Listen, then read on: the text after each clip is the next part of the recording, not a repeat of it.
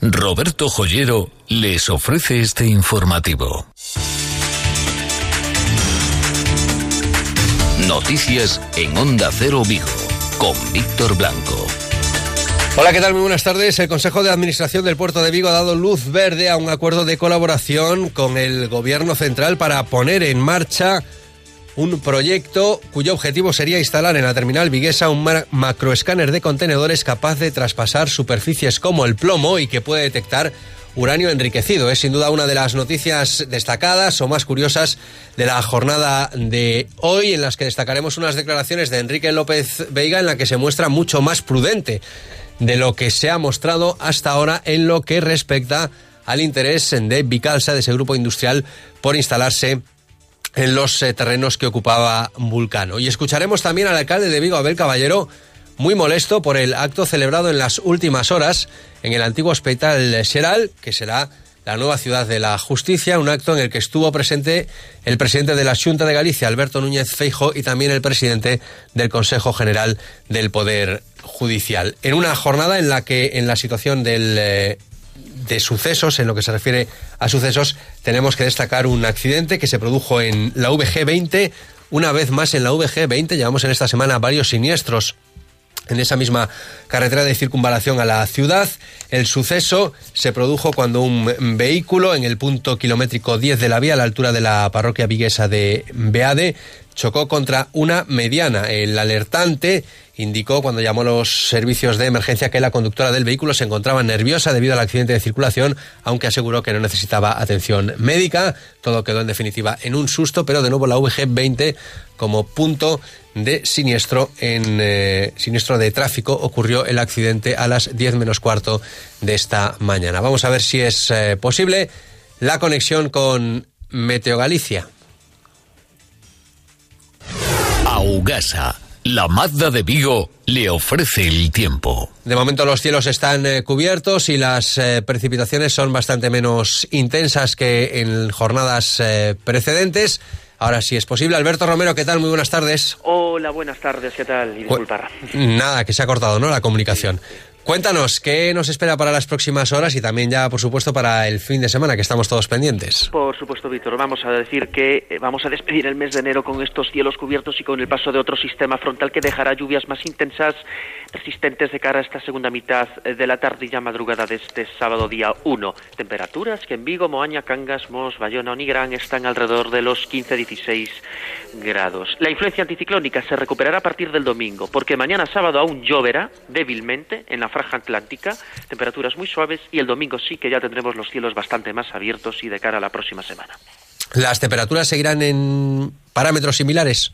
Sí van a seguir con eh, valores muy eh, semejantes. Vamos a tener una sensación térmica más que agradable, sobre todo en la jornada dominical. Mañana no, porque vamos a tener este ambiente de humedad, de llovizna. El domingo sí, que 17, eh, 19 grados en las Rías Baixas los tendremos. O sea, el domingo cambia el tiempo y tendrá continuidad durante unos días. Sí, vamos a tener un comienzo de febrero con influencia anticiclónica en Galicia, hay que decirlo claramente. Es cierto que el lunes por la mitad norte de Galicia podemos tener alguna nube más compacta que llega un sistema frontal, poca cosa.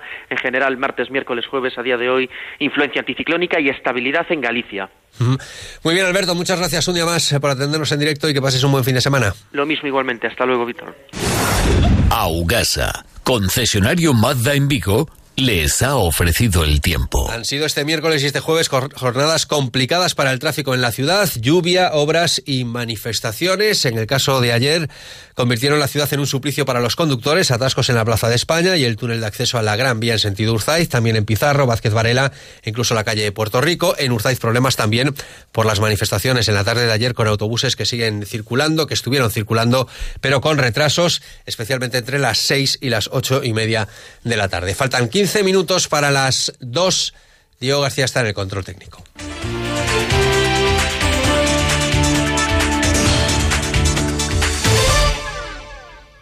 No busco solo moda, busco mostrarme como soy. Sé dónde voy, sé lo que quiero. Creo en lo que perdura, no en lo que se desvanece. ¿Quién decide por mí? Nadie me pone límites. Roberto, Joyero también es para mí. Roberto Joyero en Velázquez Moreno 32 y 34. Vigo. Noticias de Vigo con Víctor Blanco. El presidente de la autoridad portuaria, Enrique López Veiga, había señalado en, días anteriores eh, que no le gustaba el eh, proyecto de Vicalsa. Decía que no era un eh, proyecto acorde con las necesidades para que se renovase una concesión que sobre unos terrenos, los de Vulcano, una vez extinguido este astillero. 10 millones de euros no le parecían suficientes. Y se le ha preguntado por todo este conflicto. Recuerden ustedes que levantó polémica, críticas por parte de los sindicatos, también críticas por parte del presidente de Asime, que las hacía aquí acusando al presidente Enrique López Vega de dificultar proyectos industriales. Bien, hoy se ha mostrado bastante más prudente Enrique López Vega después del Consejo de Administración y ha señalado que siga a expensas de lo que decida el Consejo de Estado sobre esos terrenos, es decir, si se puede prorrogar la concesión, si es necesario una nueva concesión, si se extingue y todos esos terrenos pasarán a ser utilizados por el puerto. Primero hay que esperar a lo que diga el Consejo de Estado. No, no es papel mojado. No es papel mojado. Es que eh, simplemente no era una solicitud de concesión. Y nos lo, reconoce, y yo se lo agradezco. ¿eh? Reconoce que lo habían enviado a título meramente informativo. Tenía bastante información pero no se ajustaba a una solicitud de concesión. A eso es a lo que se refería eh, López Veiga con respecto al proyecto que en su momento presentó Vicalsa, que dice ahora López Veiga que era un proyecto que no solicitaba ocupar esos eh, terrenos, que no solicitaba que la concesión o una prórroga de la concesión se le diese a Vicalsa. Le preguntábamos si entonces era papel mojado y decía que no, pero que en cualquier caso era solo un documento informativo. Un documento informativo que, como había declarado López Vega, no le había gustado demasiado por esos 10 millones de euros, un proyecto que consideraba insuficiente para recuperar la actividad industrial ahí en Vulcano. Hoy se le preguntaba por esas declaraciones que hizo en su momento y se mostraba, escúchenlo, bastante más prudente. No voy a entrar en más eh, porque no ayuda todo esto. Yo tengo mis, eh, mi opinión personal, me la guardo. En cuanto entre, se tramitará y será el Consejo de Administración el que estime si sí o si no. El Consejo de Administración el que estime si sí o si no, por lo tanto habrá que esperar primero a ese dictamen del Consejo de Estado, a partir de ahí conocer exactamente cuáles son las propuestas, si Vicalsa confirma la suya, y a partir de ahí será el Consejo de Administración del puerto, no su presidente, el que decida sobre qué hacer con esos terrenos de Vulcano.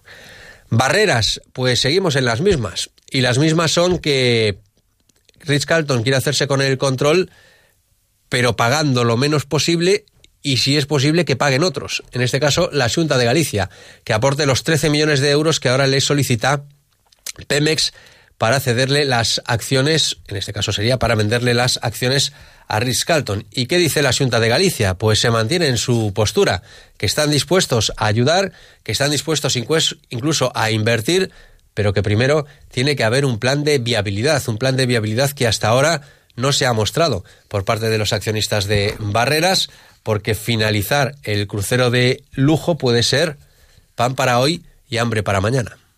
No podemos entender por qué los accionistas y, y Carton eh, no le dan una solución eh, a Javila y a los eh, dos cruceros que, el, armador quiere construir aquí en Vigo. Y parece que eso puede ser un elemento de viabilidad de, Así las cosas, habrá que esperar, pero ya esperar muy poquito porque el domingo finaliza el plazo para que Barreras entre en concurso después del preconcurso de acreedores finaliza el plazo, como les digo, el domingo y podría entrar en liquidación. Si nos atenemos a las palabras del director general de Pemex, o les pagan esos 13 millones de euros o Barreras entraría en liquidación. Se sigue insistiendo desde fuentes del astillero en que habrá acuerdo, aunque sea con imperdibles, para que se pueda eh, aplazar, al menos aplazar esa liquidación y que el astillero no entre en esa situación crítica. Noticias Vigo, con Víctor Blanco y Luis Cerdeira. La otra cara de la información. En las últimas horas, visita del Consejo General del Poder Judicial, con su presidente a la cabeza, el señor Carlos Lesmes, a las instalaciones que serán la nueva ciudad de la justicia de Vigo, antiguo Hospital Xeral. Satisfacción el presidente del Consejo General del Poder Judicial, que agradecía a la Junta de Galicia la inversión que se está haciendo en la justicia. Y quiero reconocer y agradecer hoy públicamente los esfuerzos que la eh, Junta de Galicia, la Junta, ha hecho por la Administración de Justicia de Galicia en los últimos años. Estos edificios no se hacen para los jueces, se hacen para los ciudadanos, se hacen para la supervivencia de nuestro Estado de Derecho y se hacen para la protección de la democracia misma. Y el presidente de la Junta de Galicia, Alberto Núñez Fijó, que reconocía eh, problemas en las obras, que es una obra, son unas obras muy complicadas, pero en cualquier caso mantenía el plazo de que este año estará finalizada esa nueva ciudad de la justicia. Creo que merece la pena. Es un alarde técnico y un alarde arquitectónico y esta torre va a recuperar su esplendor en los próximos meses. Una gran obra y una gran decisión que fue ubicar en el antiguo Hospital Cheral de Vigo la nueva Administración de Justicia de Vigo. Este es el pirulí emblemático de Vigo, es el pirulí emblemático de la Administración de Justicia gallega y estoy convencido, presidente, que será uno de los pirulís emblemáticos de todas las ciudades de justicia de España. Y hoy el alcalde de Vigo, Abel Caballero, que se ha referido a esta visita a la que no estuvo invitado y esto es lo que le ha comunicado al presidente del Consejo General del Poder Judicial. Yo hoy le mando una carta al presidente del Consejo del Poder Judicial diciéndole que al alcalde de esta ciudad le hubiera encantado saludarlo en esa visita a esa obra, en la que hay clara participación municipal, pero no fue invitado por la falta de lealtad institucional del presidente de la Junta. Y por tanto, le pido al presidente del Consejo del Poder Judicial que le transmita a todo el Consejo que el alcalde de Vigo no estuvo allí para saludarlos porque la deslealtad institucional del presidente de la Junta lo impidió. Y hoy se celebra el cumpleaños de Concepción Arenal. Hoy hace 200 años, dos siglos ya, que nació en Ferrol. En Onda Cero haremos un programa especial a partir de las 7 de la tarde. Hoy en nuestra ciudad se celebran diversos homenajes a su figura.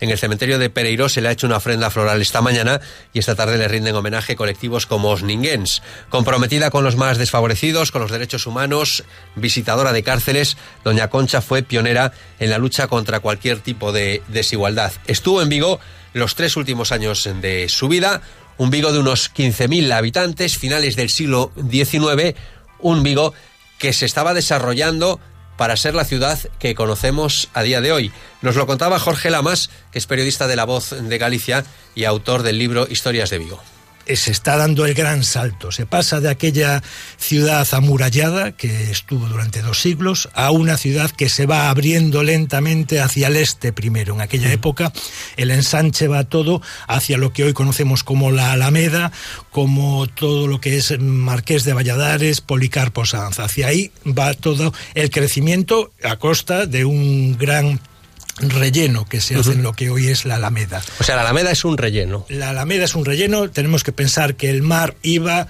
por la acera de Correos, donde está el edificio de Correos, ahí era la orilla ahí había mar. Efectivamente. La otra gran eh, obra urbanística que se hace entonces es la apertura de la calle El Duayen, que curiosamente le van a llamar la travesía de Vigo, es decir, es una travesía por encima de lo que es el núcleo principal de población, que sería lo que hoy conocemos como el casco bello. Para ello se, se tienen que derribar una serie de casas porque la calle del Placer bajaba hasta lo que es la Plaza de la Constitución, se derriban una serie de casas para abrir y una iglesia que fue muy importante en Vigo, la iglesia de la Misericordia, que estaba donde están hoy las escaleras para subir a la plaza de, de Argüelles. Bueno, la calle El Duayen, que precisamente va a estar en obras dos siglos después para poner en marcha ese túnel que permitirá la peatonalización de la Puerta del Sol. No son solo las eh, coincidencias de hace 200 años, del Vigo de 200 años al que estamos viviendo ahora. También era noticia Barreras, porque en los años que estuvo aquí Concepción Arenal, precisamente se fundaba ese astillero, el astillero vigués, es cierto que no donde está ahora, pero se fundaba Barreras porque se comenzaban a construir barcos que necesitaba la industria conservera que se estaba instalando en nuestra ciudad y eso permitió el resurgimiento económico de Vigo empieza, empieza a construirse esos edificios. Es la época de Genaro de la Fuente Padre. Eh, Genaro de la Fuente no es un arquitecto de carrera, sino un maestro de obras que se llamaba entonces, que tenía las mismas atribuciones técnicas que un arquitecto, pero es ese momento donde se empiezan a construir esos edificios. Eh, se prolongará esa, ese mm, crecimiento eh, urbanístico pues prácticamente hasta los años 30 del siglo siguiente, pero es en ese momento cuando se empiezan a levantar esos que es un poco el reflejo de esa burguesía de la conserva que le va tan bien y que ella también empieza a crear o a invertir en lo que es la construcción de barcos de esa época es cuando nace Barreras, que ahora tanto está en boca de todos, pues entonces en 1890 es, es cuando Barreras nace, pero en el Arenal, no en donde está actualmente. Bueno, pues esperemos que continúe eh, Barreras, porque las noticias no son demasiado halagüeñas. Tiempo para la información del deporte, Rubén Rey. Fyodor Smolov se convierte en nuevo jugador del Real Cruz Celta, llega cedido hasta final de temporada, procedente del Lokomotiv de Moscú, delantero centro, ruso, 29 años, jugador de grandes condiciones, de muy buenas cualidades. Bien es cierto que un tanto estancado en los últimos años, ojalá pueda aportar primero una rápida adaptación, integración a la liga, a nuestro fútbol, al Celta y pueda sumar en este tramo final de temporada que buena falta le hacen los goles al Real Club Celta. De momento no hay lista de convocados aún de Oscar, no sabemos si entra Smolov o no en esta citación, parece complicado que esté ya el ruso mañana en Mestalla a las 9 en ese partido frente al Valencia. Los que no están seguros son Juan Hernández, Jorge Sáenz y tampoco Pape Cheik, que en principio se niega a salir del Real Club Celta. Continuará últimas horas de mercado. En principio el Celta da por cerrada su plantilla, a no ser que se ponga muy a tiro alguna oportunidad para reforzar el equipo en las zonas de banda, en los extremos. Por lo demás del fin de semana destacamos la eliminatoria europea en Asangriña, sábado y domingo, de la mm, del equipo del Mecalia Atlético Guardés que recibe al Zalgiris Kaunas lituano. Siento llegar tarde. Señora Garland. Ah, por favor, llámeme Judy. Disculpe, su suite así. Pues eh, Judy, que retrata los últimos eh, días de Judy Garland, la diva, y ofrece una radiografía atinada del mundo del espectáculo. Lo que emerge de la pantalla se acerca bastante a un manifiesto feminista en la era que viene después del Me Too. Es eh, Judy, película protagonizada por René Selweger, que está nominada precisamente al Oscar a la mejor actriz por esta película. Judy es la historia de Judy Garland. No tengo un hogar, no encuentro un manager. Londres te ofrecería un montón de dinero. The Talk of the Town está desesperado por contratarte. Dices que tengo que dejar a mis hijos y quiero tener. Me voy a Mozambique a trabajar en un parque natural. Los asaltos a la valla son siempre jodidos. En un intento desesperado por alcanzar Europa y agazapados ante una pista de aterrizaje en Camerún, un niño de seis años y su hermana mayor esperan para colarse en las bodegas de un avión. Es una de las historias que se relata en esta película Adu, toda ella centrada en eh, contar las desgracias y las aventuras que tienen que pasar todos aquellos que buscan una vida mejor a través de la emigración te quedas te van a matar. Protagonizada por Luis Tosar y por Ana Castillo, Adu se estrena también hoy en los cines de Vigo.